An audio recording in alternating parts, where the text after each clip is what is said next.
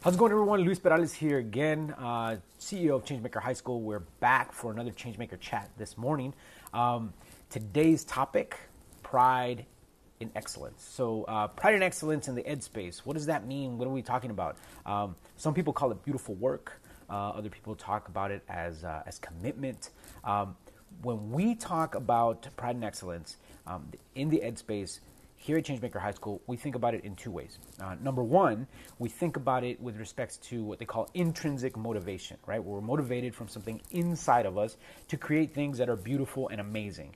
Number two, it's extrinsic motivation. So that's uh, things from the outside, right? Uh, individuals, groups, um, ideas that come from the outside of us. So let's start with that intrinsic motivation. That intrinsic inside motivation is um, our conscience, um, you know, our values, our morals, things that come from, you know, how we were brought up, um, our places of, uh, of, of, worship, our, our value sets, our morals, our ethics, um, everything that is based in who we are at our core is that driving motivator for that intrinsic motivation for us to have pride in everything that we do.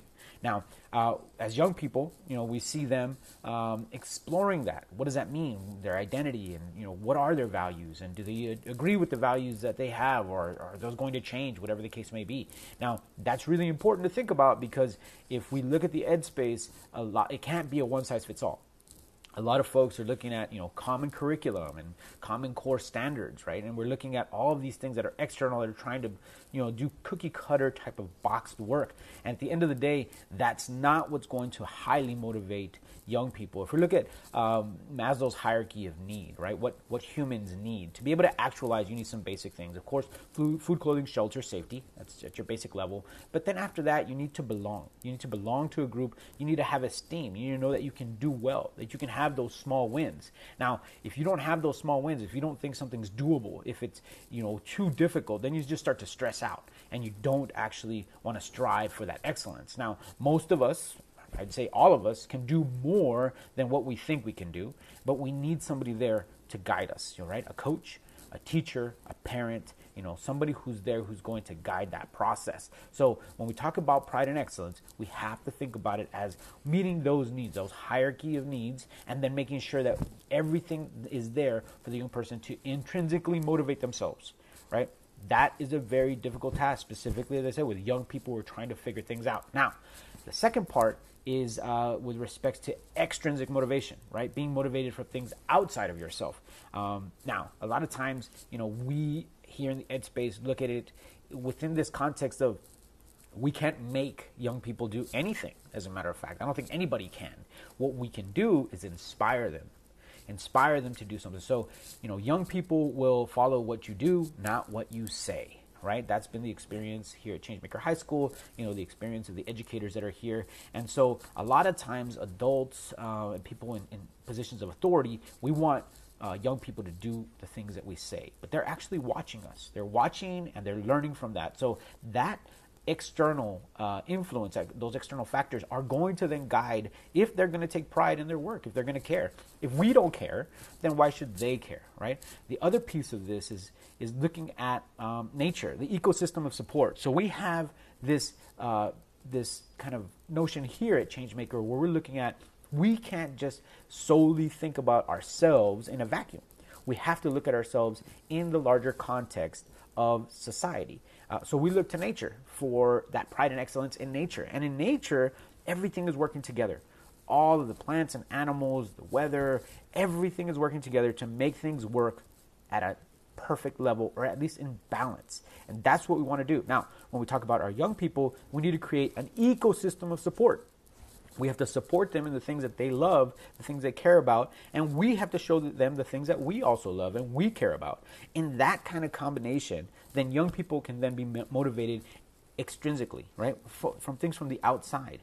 But if we're not passionate about what we do, if if adults aren't passionate about you know the things that if we're saying things like I hate going to work, or you know I, I can't stand doing this, or you know the, the the one that we hear a lot of with I hate math, then how are we going to say that young people are going to be motivated um, to do those same things that we're asking them to go to work, to get a good job, you know, to get educated, right? To do math, right? So we are really looking at that ecosystem. And now more than ever, we're looking at that extrinsic motivation is connected to creating alliances, creating coalition, working with other people, because if you find other people that want to do excellent work and you partner with them, then that's where innovation lives. That's where opportunity presents itself. So, as young folks, we're trying to guide them, put them in these positions, and expose them so that they can start to evaluate intrinsically what motivates me, extrinsically, what do I want to be connected to? And then I'm going to rise to the to the occasion, right? I'm gonna I'm gonna match that intensity that's re, that's required of me. I'm going to give of myself, and then I'm going to take pride in that work, right? If you want to actualize again that belonging piece and that Maslow's hierarchy is going to then give us all of that strength to be able to get through some of the things that are difficult, but also to find those things that we're passionate about and to connect and be able to connect not only with ourselves and what we think, but to connect with other people, even those that we may disagree with because in that you have that con- creative contention. So it doesn't have to mean that everything is is equal, right? Um, in nature, we look at equilibrium. It Doesn't mean that everything in nature is equal. It's not equal.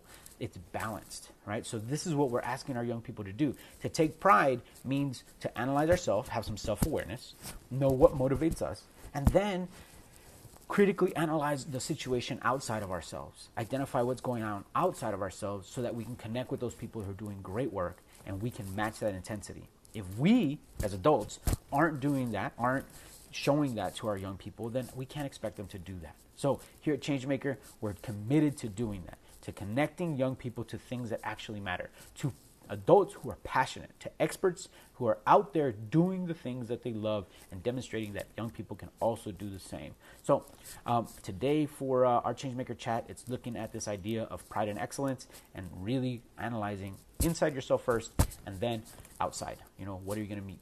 What, what intensity are you going to match? And, and how is that going to result in some type of impact? Well, if you want to know more, like I've said before, about the school, um, please go to our website, www.changemakerhighschool.org. You can schedule a tour there, um, or you can call us, 520 615 2200. We'd be happy to, uh, to talk to you and to help you learn more. All right. Thank you so much. Uh, take care, folks, and uh, until next time.